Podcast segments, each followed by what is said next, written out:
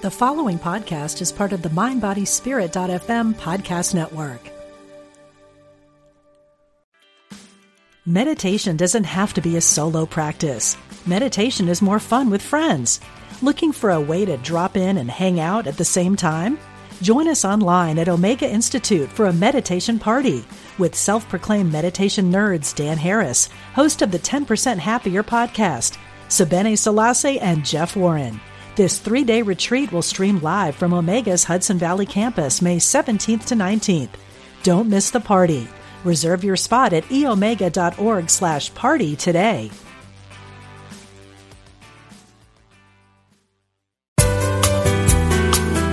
You're listening to Unity Online Radio, the voice of an awakening world.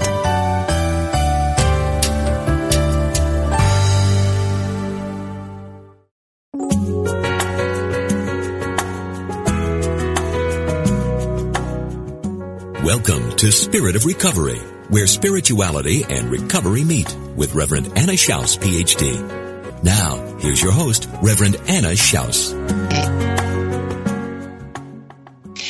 Welcome to the Spirit of Recovery, the place where spirituality and recovery meet, where we support your spiritual growth and recovery. My name is Anna Schaus, and I'm your host, and I want to thank all of you for joining us today. I'm very glad that you're listening. I want to thank you, too, for liking the Spirit of Recovery Facebook page, and thank you for posting on there. Thank you for uh, letting me know what's happening with you and your spirituality and recovery walk. And uh, also thank you for letting your friends and the people in your recovery community and your unity community, your other spiritual communities, your family, your friends know about us here on unityonlineradio.org. It is great to be broadcasting on the topic of recovery and spirituality, and I am glad to hear that what we're doing here on Spirit of Recovery recovery is making a difference to you, that it's touching your heart, opening your mind, giving you some new ideas, some inspiration that supports you in your spiritual growth and in your recovery. Every week, we talk about topics that are important to the recovery community with guests who are down to earth, knowledgeable, and innovative, people who are either in recovery themselves or who work with or write for recovering people. And the guests that I have are always bringing you practical information that you can use and lively discussions that get you thinking. You can listen to Spirit of Recovery in a variety of ways. You can, of course, listen live via your smartphone, uh, via your computer. You can also uh, go to Stitcher.com and download their app, search for Spirit of Recovery. You can um, listen via iTunes. If you have an Alexa enabled device, you can ask Alexa to play Unity Online Radio. Um, and you can also listen to the archives. We've got seven years worth of incredible podcasts. So through any of those avenues, you can uh, locate those uh, podcasts and you can listen anytime you want to at your own leisure. You can go to unityonlineradio.org slash program slash spirit of recovery and you're going to find seven years worth of inspiring people. So I invite you to do that. I want you to know that Spirit of Recovery is a welcoming place so that if you're a person that's in recovery from any kind of an addiction, or if you're the family member or friend of somebody that's got the disease of addiction, or you're just a person that's curious about uh, addiction, recovery, spirituality, you just want to know what it's all about, whoever you are, you're welcome here. I'm really glad that that you're here, and you're welcome to make a comment or ask a question uh, to my guest uh, of the day for uh, on, on their topic and what they're talking about. I always want to give a shout out to family members because that's my situation. Um, that there is recovery for family members. There's uh, 12 step groups, there's support groups, there's therapies, there's tons of books, there's all kind of stuff online. So uh, family members sometimes we get real focused on that person that's got the disease of addiction and we get all obsessed about them and we forget about ourselves and we become a burden to ourselves and others. So uh, recovery as a family member is a great gift and it helps us focus on our own lives and live happy, joyous, and free. I also want you to know that if you like uh, Spirit of Recovery or any of the other great programs on unityonlineradio.org, and if you would like to financially support this nonprofit radio station, you can do that. You can text Unity Radio to 72727 from your smartphone and you can make a one-time or an ongoing gift and that is always welcome if you want to do that. Again, my name is Anna Schaus, and I am your Spirit of Recovery host. I'm a Unity minister and also an addictions counselor, and I'm a person who has in my own circle of love and friendship many people with the disease of addiction. And almost, uh, or over 36 years ago, those relationships got me started in an active path of personal growth and spiritual development. And my walk continues to be an integration of unity and recovery principles, and that keeps transforming my life, and it keeps me growing in deeper and broader ways. So I am very grateful, very delighted to have the opportunity to share these ideas with you and to share recovery and to hear what you're experiencing in your spirituality and recovery walk. Well, today we've got a very special program. That our program today is carrying the message, living recovery. And um, I've got a very special guest. My guest today, and, and uh, you'll hear a lot more from her today, of course, is Reverend Lonnie Vanderslice. And Lonnie is going to become the new host of Spirit of Recovery on March the 6th. Um, I was really getting the message from my higher power um, a few months ago that um, I had probably completed what was mine to do for Spirit of Recovery. It's been wonderful. I've been uh, very grateful to have to have had the opportunity, and I it has made me grow in so many ways. And um, and uh, I have had to really get myself out there and um, put out this recovery message and it's made a big difference to me. It's helped me in my own life and my own recovery. And I've met so many wonderful, incredible guests. And um, I was just getting the message from my higher power that it was time for me to let it go, to let someone else uh, move into this place, and that there's some other things that I need to be doing such as writing. So um, that will still be a bit, very much a part of uh, the recovery uh, community and spirituality. So, um, Reverend Lonnie Vanderslice um, today is going to share with us more about her story. She's been my guest a couple of times here on Spirit of Recovery, and she's also going to um, talk a little bit about um, her vision and what she's excited about uh, for Spirit of Recovery. And um, Lonnie has a Master's of Divinity from Unity School. She's a person in long-term recovery, and she's also the founder of a recovery ministry called Unity of Spirit, and she's the co-founder and executive director of the Sewing Labs, which provides job skills to women who've been marginalized and blocked from the workforce. And she's the co-owner of the mission-based business We've Got You Covered, uh, which also employs women who um, are getting back on their feet and uh, gives uh, them a great opportunity. She's also a peer recovery coach, and um, she's excited. She connects with the community in a variety of ways, and it's exciting. She's got a real heart for uh, social justice and for participation. So today we're going to be talking about how the commitment to life-affirming fulfillment of our God-given calling uh, is the real gift in recovery, and that's certainly something that Lonnie lives. She's going to be talking about how we carry the message of recovery by living in wholeness ourselves, by pursuing the truth wherever it takes us. So, Lonnie, welcome back to Spirit of Recovery and welcome in a couple of weeks to becoming the new host. And I'm just delighted that you're here today. Thanks for being here. Well, thank you, Reverend Anna. I am I am just thrilled to be here myself. Um, as you know, I was quite surprised to receive your phone call that you had been called into another direction, and uh, I'm just blessed to be here. Well, thank you. Good enough. Yeah. Thanks for praying about it and saying yes. Yeah. God works in our lives and calls us into what's next for us. because uh, I had never thought of it either. When I started this seven years ago, um, it was a surprise to me. So I'm glad it was a surprise to you. That's how it is, I think. Yeah. Yeah. So it's good. So, um, so you are in long-term recovery. You've got 26 plus years. Um, and I know you've got a powerful recovery story. Recovery's about a whole lot more than just putting down whatever the obsession is. That's certainly the beginning and, and an essential foundation that has to stay there. And it's so much more. So, um, would you share a little bit with us about your recovery walk over these last 26 years?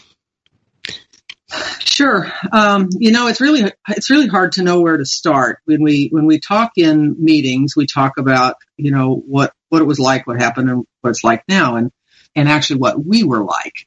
And you know, that's one of the values that I still get by participating in recovery meetings at this point is that I get reminded of what I was like at that point because hopefully having been on this journey for a while, I have changed in some ways.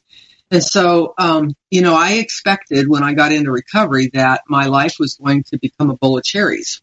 Mm-hmm. You know that that uh, it was all going to be fine and dandy, and the only problem I had was the the um, substance abuse. And at that point, I expected things to straighten out. What I learned over time is that um, that's not necessarily the case. I uh, I ended up probably I, I got um, I got into recovery, and then I could cope with my life because my life started falling apart. And uh, and at that point, I realized that I to to hang on and to survive my own stuff, I needed to dive in and grab a hold of the tools that were being so freely offered to me. Hmm. Hmm. So it was like um, that. You know, again, like you said, I think sometimes that really happens is that people think, "Oh, good, I'm going to get in, in the get into recovery, and it's all going to be perfect." But then your life shows up, and it's like, "Wait a minute, I, I, didn't bargain for this part." So, um, yeah, uh, it, but it's amazing because the tools of recovery work on all levels. It's it's funny, like they're principles, and so they can take us no matter what we're what's going on with us. If we keep picking up the tools, they can ad- help us address pretty much anything. So, what were some of the tools that you uh, used and still use? I'm sure. Well, the very very first one that I was taught was that um, it was the spiritual principle of step one, which was honesty. And mm-hmm. and at first, honesty meant, you know, I thought I was honest when I got there. I was cash register honest, as we say, but um, I was I didn't know my motives. I didn't know my belief system. I was out of integrity in many different ways. I couldn't be authentic. Um, and so, you know, depending on how deep you want to take it, dishonesty permeated my life. Um, mm-hmm. And the very first thing I was told is I had to make my words and actions match. What were some things without prying, but what were some things that, how did you notice dishonesty? Because a lot of people, a lot of us think, okay, I'm cash register honest. I don't take stuff that doesn't belong to me. But there's, as you say, there's a lot of layers.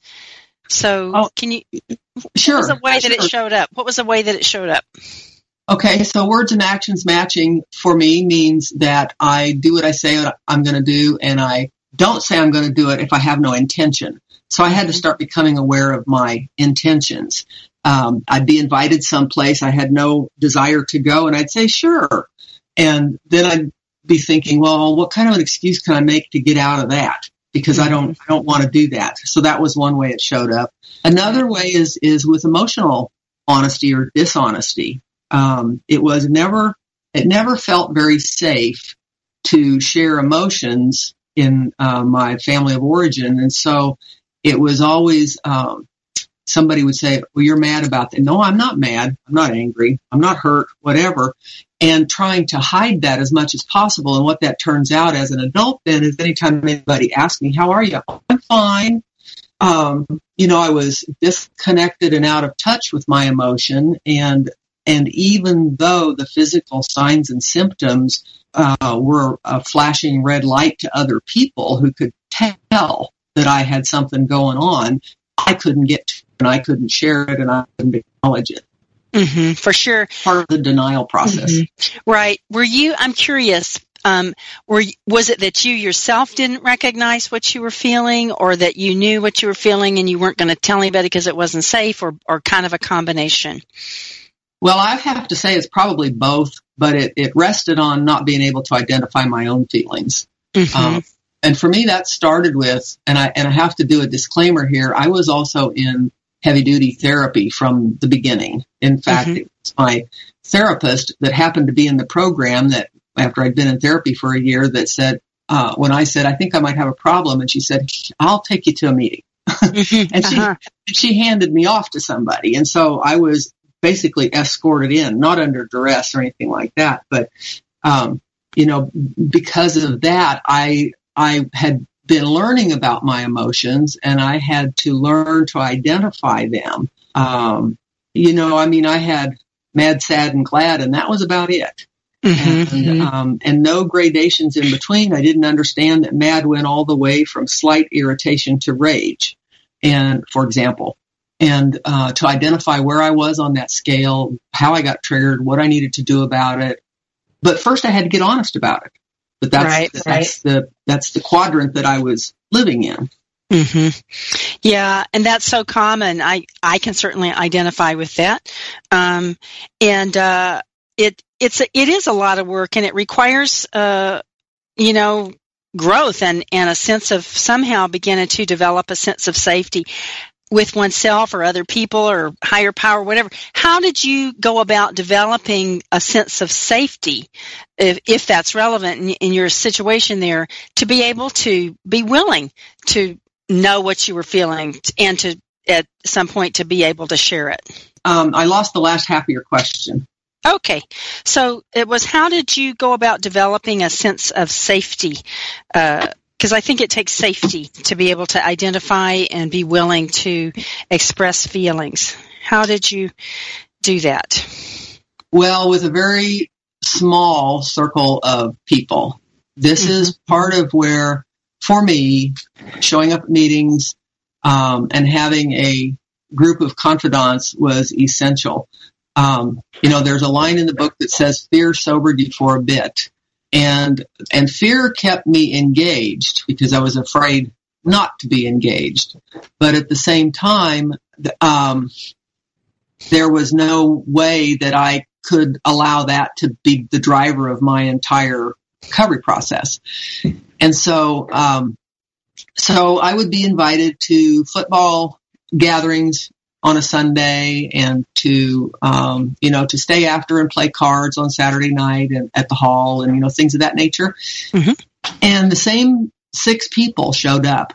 The same six people were always available and always present. And so it's kind of like the scared puppy, you know, you wait for them to approach you and then you're gentle and kind and, and pretty soon they learn to trust you. Well, that was, I was the scared puppy. Mm-hmm. It was, that was the way that it worked for me. And it, mm-hmm. it takes a while for, it took a while at that point for me to learn to trust enough to become willing to take the next step. Right. Yeah, that makes a lot of sense. it's that t- putting in one toe at a time, not jumping in all together.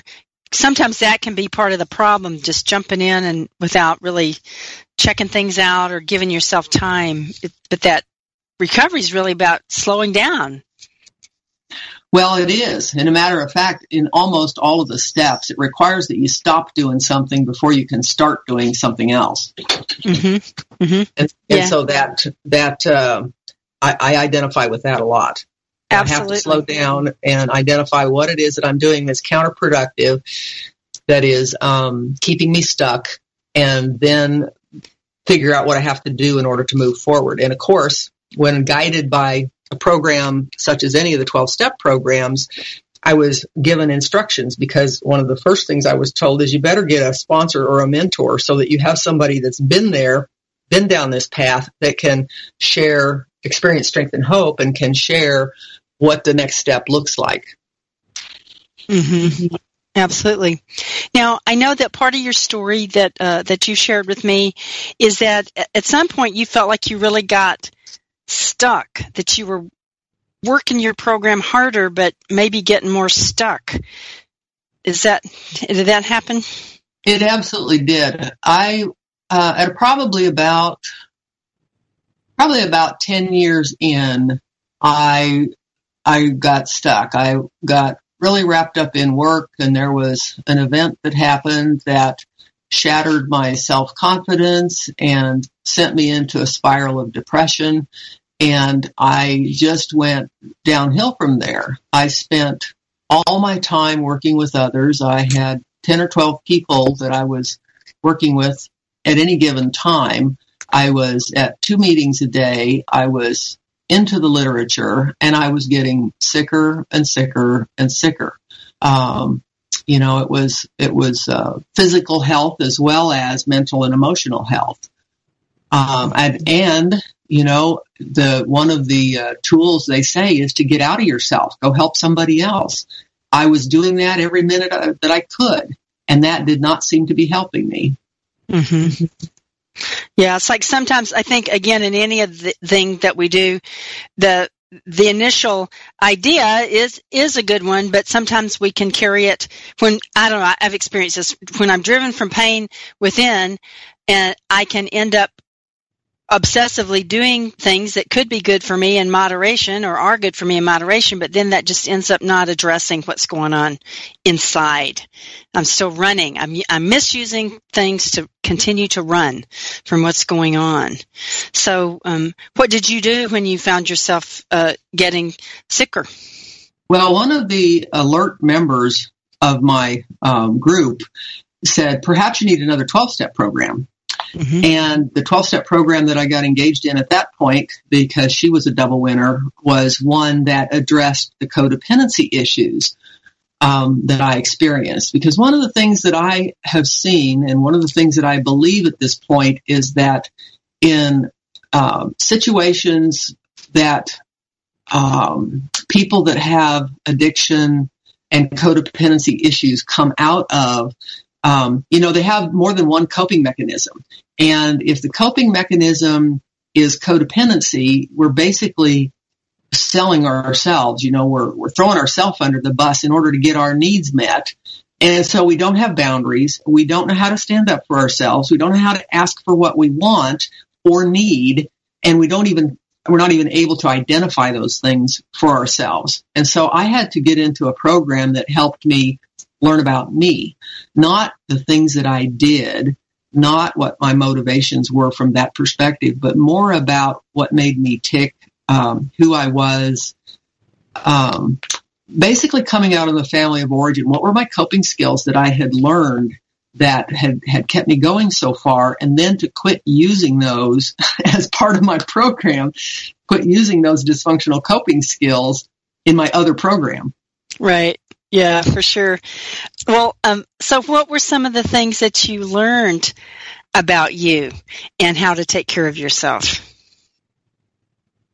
I learned one thing that, that sticks out in my mind is that um, if I'm still doing something, something that I have intellectually assented is non-productive or damaging even, but if I'm still doing it, it's because there's a payoff for me.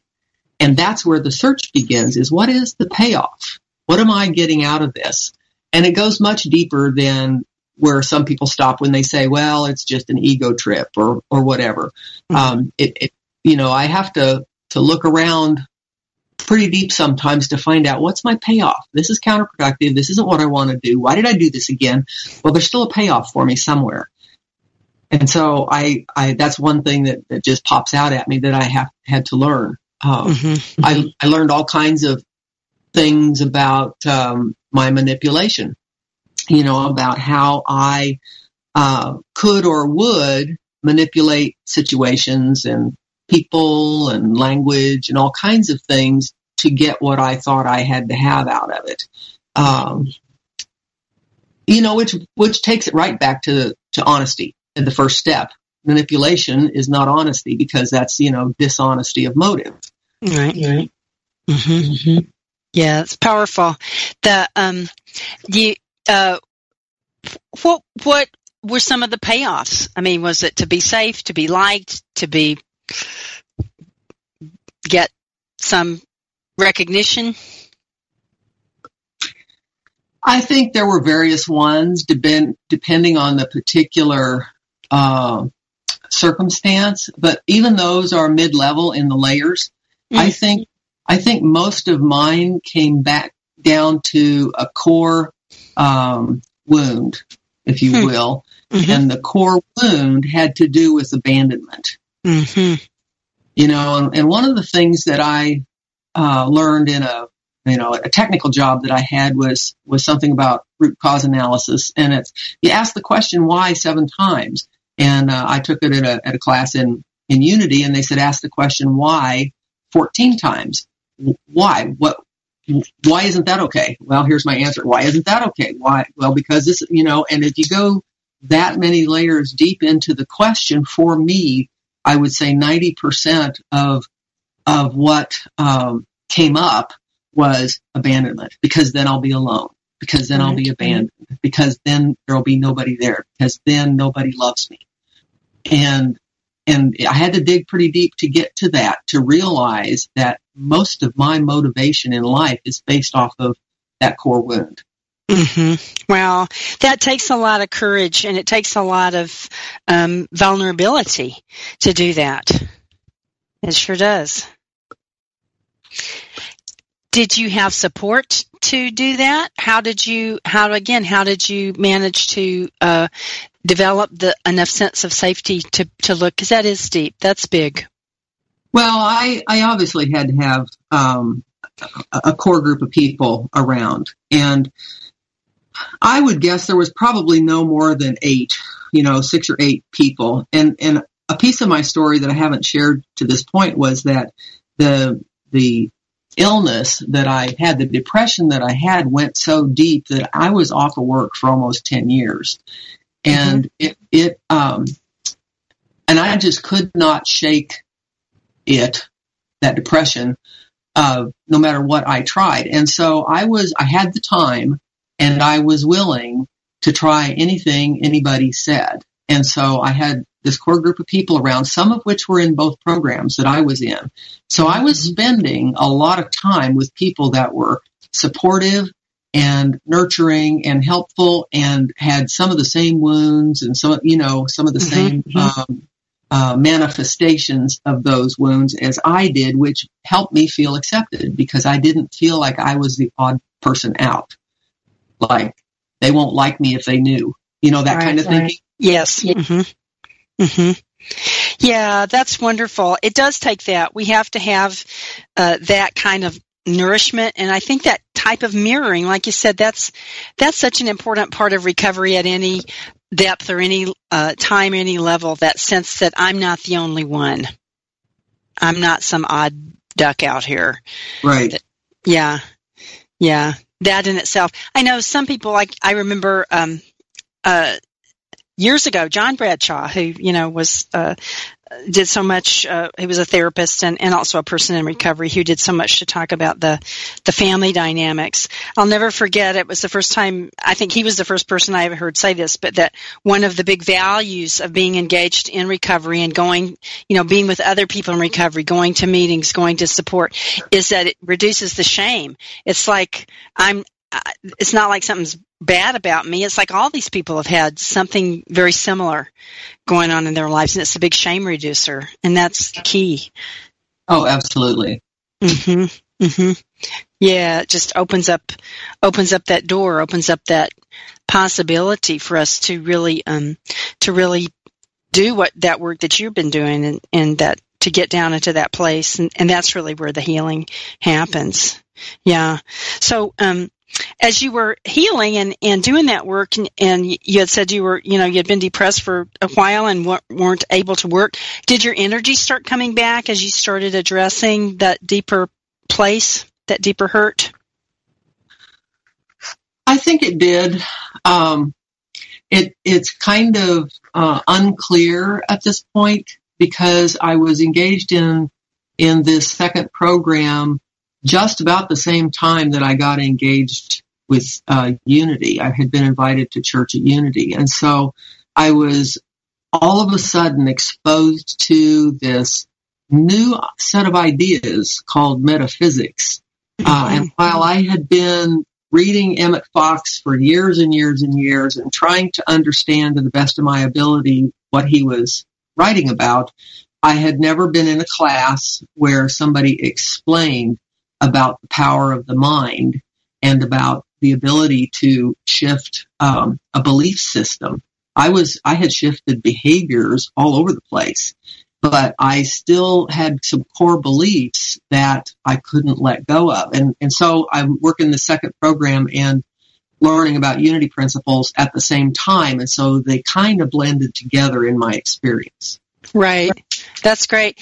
It's time for our break, but when we come back, um, we'll have a brief meditation, and then I really want to talk to you about that, about your shift, uh, uh, what happened in and shifting a belief system, and as you got engaged with the unity ideas and, and concepts and principles, and and what that's done for you, and how it blends uh, with your recovery. So, um, thank you. My guest today is Reverend Lonnie Vanderslice, and she is talking with us about living recovery, and we'll be right back. Stay with us on Spirit of Recovery.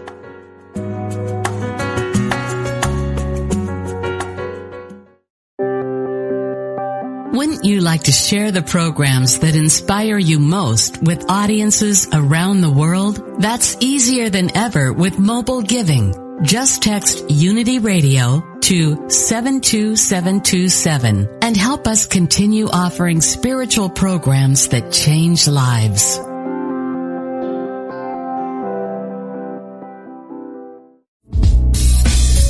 If you've ever wondered how a specific Bible verse might be interpreted metaphysically, then Interpret This is for you. In Interpret This, Unity Minister Reverend Ed Townley answers your questions about the Bible and how to apply its verses to your life with passion, depth, and spiritual insight. To submit a question or to enjoy any of his numerous metaphysical interpretations, visit unity.org and click on the Interpret This box.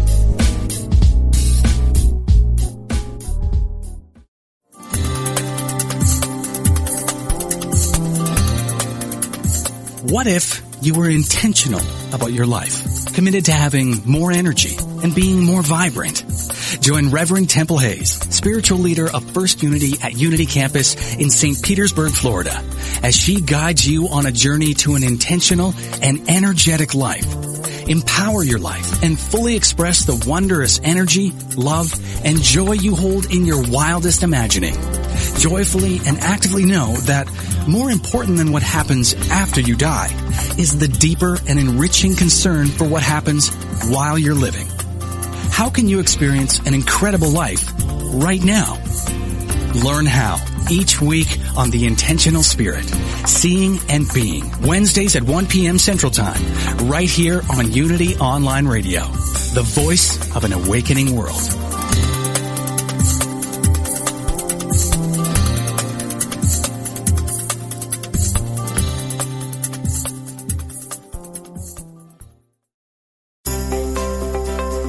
Be sure to grab the latest issue of Unity Magazine and read the interview with Ram Dass, the iconic spiritual leader of the 60s. He's now focused on how to age consciously. Spiritual author Thomas Moore reflects on grumpy old men and women. And Barbara Bowen writes a touching story about her experience as a caregiver to her mother with dementia. To subscribe to Unity Magazine, go to unity.org and click on Publications.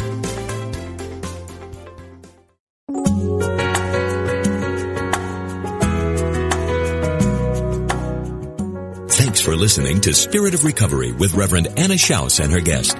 If you have a question or comment or experience with today's topic that you'd like to share, call us now at 888-55-UNITY. That's 888-558-6489. Call now or email us at spiritofrecovery at unityonlineradio.org. Now, back to the program. Welcome back to Spirit of Recovery. And if you're just joining us, my name is Anna Schaus. I'm your host, and I'm talking with my guest today, Reverend Lonnie Vanderslice, about carrying the message living recovery. And Lonnie is a person in long-term recovery. She's also a unity minister, and she's very engaged in the community in a lot of ways, um, through some nonprofit uh, businesses that she's uh, works with, that she's co-owner and director of. She supports women who are getting back on their feet, providing them with uh, work skills with recoveries and life skills. And uh, she has a, an alternative unity ministry called Unity of Spirit. And she's also going to become Spirit of Recovery's new host starting on March the 6th. And today she's sharing with us about her story and about her vision for uh, what will be coming on Spirit of Recovery. So before I get back to my conversation with Lonnie, I'd like to invite you to join me in a brief moment in the Serenity Minute, just a brief moment to relax, to let go, and to make uh, that conscious contact with your higher power. So I invite you to relax, to feel that comfort and that ease of uh, God's presence, your higher power, however you define its presence, that love that's who you are, that's around you and within you. And allow yourself to relax, feeling relaxation from the crown of your head and allowing that relaxation to move all the way through the trunk of your body, through your arms and hands and your legs and feet. And allow your heart and your mind to relax and to open up and feel that place that's just the quiet place that lives right inside of you all the time. Share with me this constructive idea. I'm safely connected to my higher power. I am never alone. I am safely connected to my higher power. I am never alone. And so now we take a moment in the quiet.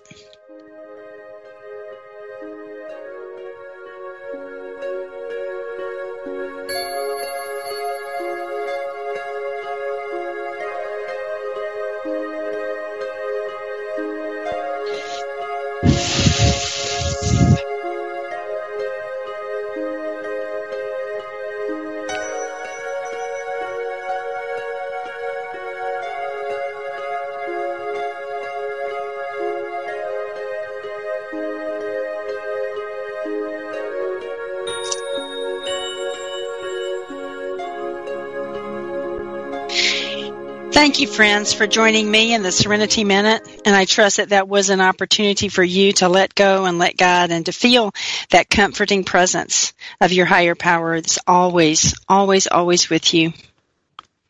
And so now I'm back to my conversation with my guest, Lonnie Vanderslice.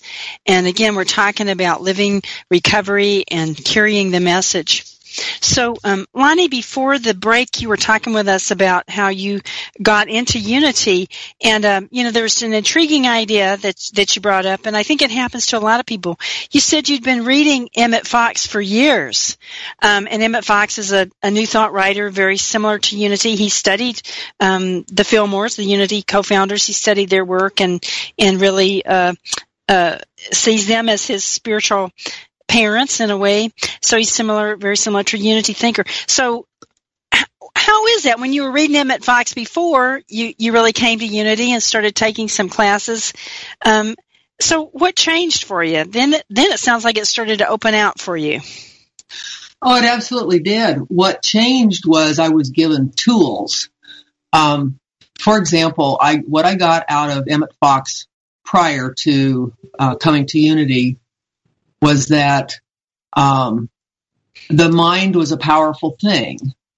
And in um, the program I was in, I heard about stinking thinking, and basically the tool I was given was stop doing that, stop thinking that way, catch yourself thinking down those lines that are non-productive, and change the direction.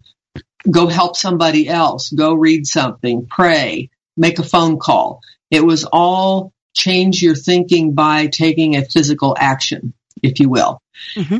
And when I got to Unity, I understood the same starting point. The mind is a powerful thing, but then I was given a different set of tools, a different set of tools to say, um, uh, to identify that this is not the truth. That it was denials and affirmations, basically. This is not the truth of who I am. This is not the truth of the world. There's enough love for everybody. There's enough sunshine for everybody. You know, I, I am a beloved child of God and I'm well taken care of and I don't lack for anything. And to be able to, instead of having to take a physical action, to reprogram my thinking patterns in a different manner to deny what was obviously false in my life and to claim what was also obviously true in my life um, was the major shift. And of course, there's a whole lot of metaphysical tools that uh, that Unity provides, and and I found those to be uh, very powerful in my life. In fact, the the, the most um, one of the first classes I took was with Reverend Paul Hasselbeck, and it was his 12 Powers class. And it was uh, amazing to me to understand that my weaknesses were also my strengths. Hmm. And it was how I used them. I'll give you an example. Uh, perseverance. That's also the principle of the 10th step. Perseverance, keep going. Don't let go. Well, I had a very well developed uh, power of perseverance. I would hang on to something until it almost killed me. you know, relationship, mm-hmm. job, um, addiction, etc. I did not have a well developed power of release. I didn't know how to let go, and they were certainly out of balance. And so to learn an, a set of tools that allowed me to evaluate where I am and to say, is this helpful or not? It gave me more tools to use. And that began to open up my mind and to allow me to, um, to have changes that then reflected throughout my life. Right. That's powerful. So it sounds like in a way, maybe you were moving into an, an inner uh, sense of action or, uh, or, you said it earlier, I guess, before the break, changing your belief system from within, uh, going into that deeper place. I, I believe that's the case because my my personal experience, and I know plenty of people that recover in one 12 step program and they're just happy, joyous, and free, and life is hunky dory. Right. I don't know how they do that. because that was not my experience.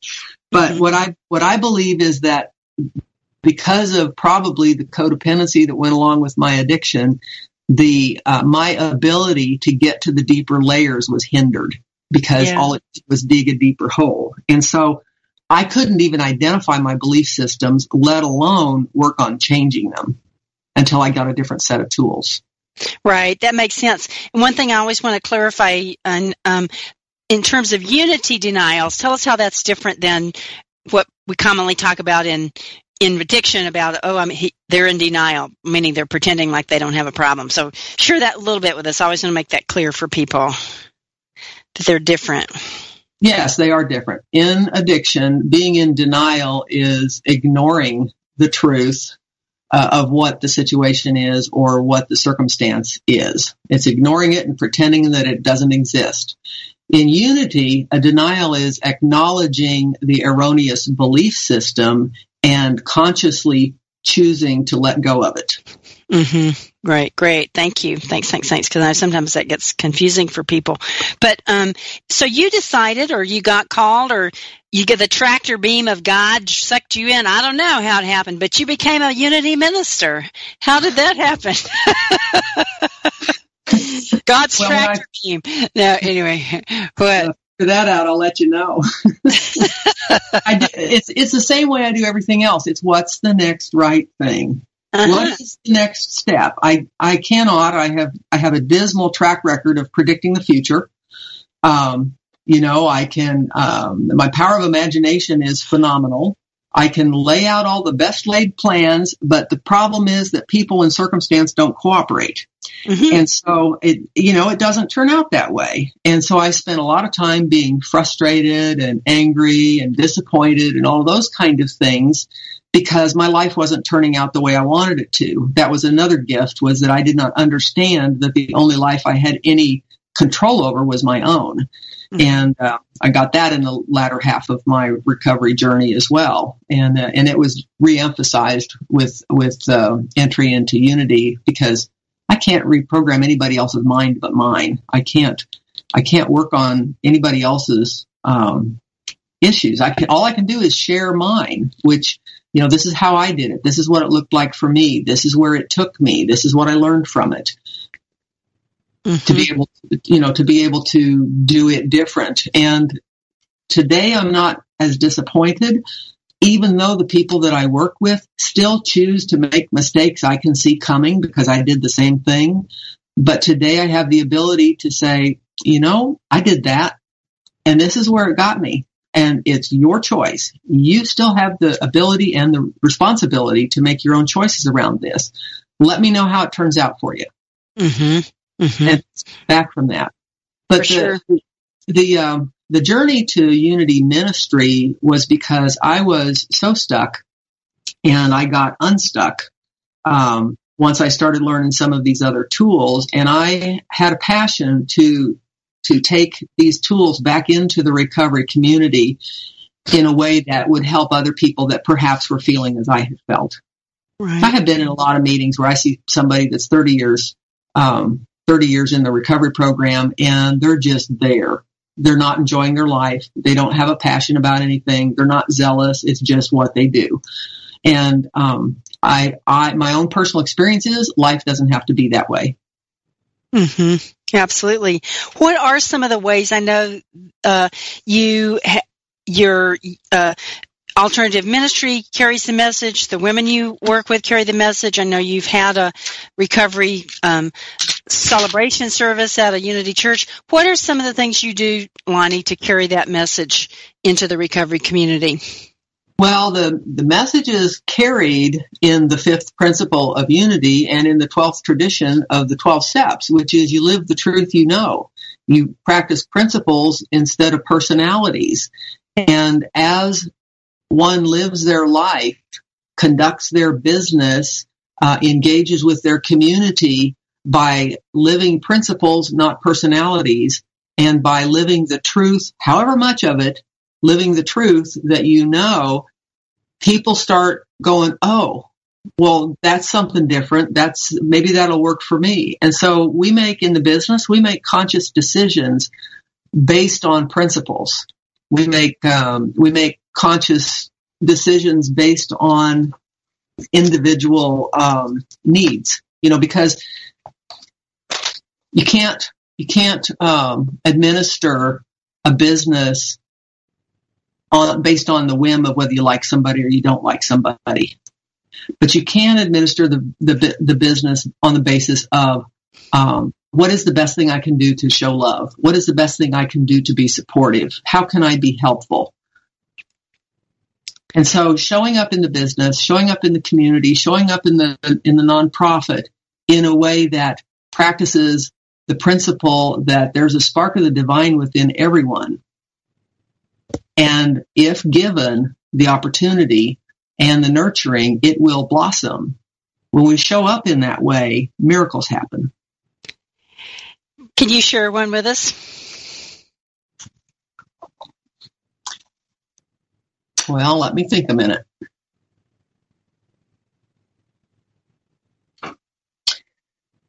We had an employee that um, we have several had several employees over the years that um, these these women have come out of prison. They have been uh, in addiction treatment. They have worked to get their children back. They are in transitional housing. They're maintaining their uh, clean time and sobriety time, but yet their self esteem is fairly low because of where they've been in their life. They walk into the business and they're given a key to the front door. They are trusted. And that, to see somebody's face light up, to see somebody say, What? You trust me? Hmm. Um, you know, that they rise to the occasion. Hmm. Yeah. Are they surprised, like the people that uh, I, I asked too, maybe the people that are employed in your businesses, and also the people that you deal with, maybe suppliers or just whoever you know. I don't know what kind of vendors or whatever you deal with. Are people surprised at the way y'all conduct your business? Oh, I think they probably are because we're we're in the um, on the front edge of something called social enterprise, and there's not a lot of social enterprise around. You used to only hear of Tom's Shoes and a few others, and they're, and they're big companies, you know. And mm-hmm. and here we are, this little bitty company in the corner of the city, just doing our thing, and we're starting to get some notice for it, and and people want to know, well, how do you do that? Well, what's different about that? But we also have a recovery culture at work. And that is something that, you know, that's a piece of the, the basis. Um, you know, we don't, um, I'm not going to say we don't tolerate, but, but we're supportive. If somebody's having a bad day and they say, you know what, I need to go to a meeting over my lunch hour, we say, great, go. You know, here, I'll right. take you. You need a ride? You know, right. Mm-hmm. It's what do we need to do to support you as an individual? People first. People come first. And it's really hard to explain. Uh, it's easier to experience, I think. Mm-hmm.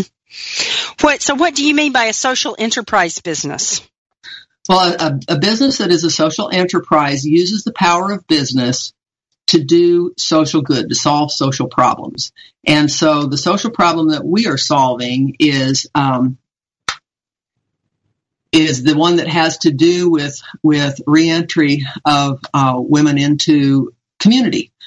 People that have been marginalized, pushed to the margins. They may have a felony record. They may have, um, you know, other issues going on that become accepted. They have a job. They're able to to learn uh, a trade. It's a place for them to be while they go back to school. They're supported and protected and nurtured while they get their education, and then they can launch in the world. Um, and it takes time and it takes effort because there's a huge mentoring component involved as well. It is not a an employee handbook kind of deal. Um, mm-hmm. it is a what does this person need? Mm-hmm. And I'm guessing that uh, these women go on to have productive lives. I mean, it's not like Pollyanna. It's not like everything's all perfect, but I'm guessing that they get an amazing launch. Do you get, do you hear good stories from them? Maybe after some of them have moved on?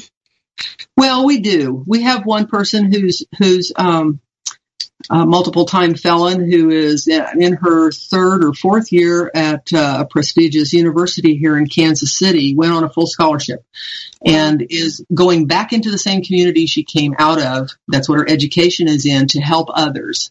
Mm-hmm. Mm-hmm. You know, and, and, and they tell a story in the program and I wish I could remember it exactly, but it's about, it's about two people wandering around in the woods and one of them knows the way out and, and leads the other one out. And after a long, arduous journey, they get to the edge of the woods and they go, wow, look, there's sunlight. And they take five minutes and they breathe. And then the first one says, come on, we're going back in. There's others. And right. that's what this is about. Mm-hmm. Mm-hmm. So they're willing to reach out and help others as they've been helped or they've got new strength now, a new sense of confidence to go out and do that. So that's amazing. We know the path. We have uh-huh. walked that path. We know the path. Right. I love that. I think that's where our world is going. Sometimes I get a little discouraged, but I really think that's where we're heading is learning how to do that, how to reach out and help others to do, to go, do, help them go the little bit of the step of the way that we've been. And then they can go a little farther and turn around and bring somebody else along. I, I think that's what it's all about. For sure. Yep. So, Lonnie, it's um, you're going to become the new host of Spirit of Recovery. I'm so grateful. You're going to just bring so much life and energy. We just got a few minutes left here. Share some of your vision or your sense of uh, how you're going to, what you're going to bring to Spirit of Recovery, starting on March the sixth. Well, that's a great question. I know what my intentions are okay, good enough. That's all you need. And yeah. we will see what actually unfolds from that. Uh huh. Um, this is, I guess, my intention is based on my personal experience of being stuck for so many years with 12 step. There's a line in the book that says, make use of what religious people have to offer. We are in but spiritual kindergarten. I heard that. I read that. I, part of my faith walk was that I tried many, many, many, many, many different churches. I could not find anything that connected the dots for me my intention with this um, this opportunity in talking about spiritual principles is to bring the dots closer together. I think more people can find um, the power. They can find the power in their life by um, by gaining an additional set of tools, by understanding some metaphysics, by understanding the overlap that perhaps they're using it one way in a 12 step program, but there's more mm-hmm. if you want to keep going and it does not require a particular uh, doctrine, dogma, or theology in order to make use of these tools. Wow. Mm-hmm. That's great. Go ahead. So I'm what I'm thinking about is that um, there are spiritual principles under each of the 12 steps, and what I'm um, exploring with the guests that I've lined up is a particular spiritual principle and then their experience of that principle, both in their recovery program and in their unity walk. Um, you know, how did they get from one to the other? How did they connect that dot? What difference did it make in their life? Mm-hmm. I love it. It's going to be exciting. I'm excited to be able to listen and uh, hear all that you're going to do. It's great. Yeah, I love that. Yeah, you're right. It's putting all that putting all that together, putting it, and so that we can all have a deeper uh, and a richer life. So that sounds great. I'm I'm enthused. So, um, Lonnie, thanks for being my guest today. I appreciate it. Thanks for sharing your journey and for sharing with us your intention and your enthusiasm for Spirit of Recovery and for what's coming. Well, thank you for having me. I'm looking forward to the the continuation of this journey. Absolutely. Me too. So, um, uh, just want all the listeners to know that next week, this last week of February, I will uh, still lead off as the host, but then we're going to flip the tables and uh, Lonnie's going to interview me. So I get the chance to tell you more about my own story and, and also about Spirit of Recovery and how it's how it happened and all the my gratitude for uh, the guests and for everything that's happened for me through this and, and uh, all the support that I've gotten from UnityOnlineRadio.org and just everybody it's been an amazing journey. So I'm looking forward to that. So, and then Lonnie will be the, the host on for uh, launching into the new era on March the 6th. So again, thank you everybody. Again, thanks Lonnie. Thank you all for listening and have a beautiful week. And we'll be back next week on Spirit of Recovery.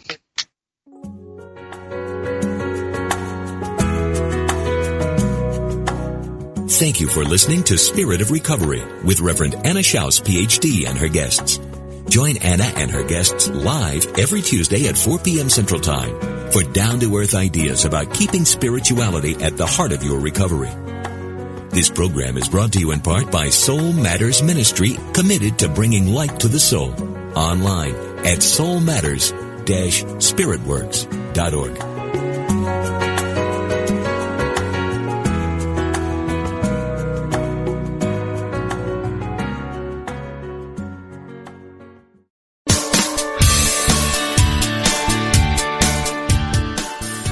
know the saying, a good deed is its own reward? Well, moving toward a plant-based diet and vegan lifestyle is one kind and compassionate act that isn't just its own reward. It will also reward you with vibrant health, boundless energy, and easy way to keep your weight where you want it. And according to yogis and Unity's co-founder Charles Fillmore, even give a boost to your spiritual life. On Main Street Vegan, the radio program named for the popular book, Victoria Moran will make your move in a vegan direction easy, fun, affordable, and delicious. With enticing topics and entertaining guests every Wednesday at 2 p.m. Central Time, only on Unity Online Radio, the voice of an awakening world.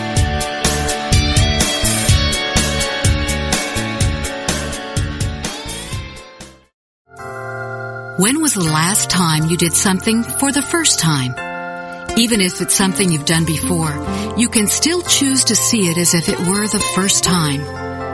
Why not look at your life with the eyes of a child? Children radiate joy and enthusiasm because everything they see and do is new to them. They are filled with awe. We can live in a world of wonder too. The thoughts we think and hold in our mind do affect our lives. Remember, choose to think on things that are lovely and beautiful, and you will see your own world blossom and transform. Today, awake to the radiant beauty of every experience as if for the first time, and see the positive changes in your world. This message has been brought to you by the Association of Unity Churches International. To find a Unity Church near you, visit www.unity.org. We talk to the animals, and we know you can too. On the Animal Communication Podcast, hosted by the three of us myself, Julie Hiert, Karen Dudley Smith, and Meredith Tollison. We will show you how to deepen your relationship with your beloved animal companions, whether they're alive or in spirit. As soul level animal communicators, we explain the process and explore topics such as health, behavior, and play, all from the animal's perspective. So subscribe and follow us on Apple, Spotify, and listen as part of the mindbodyspirit.fm podcast network.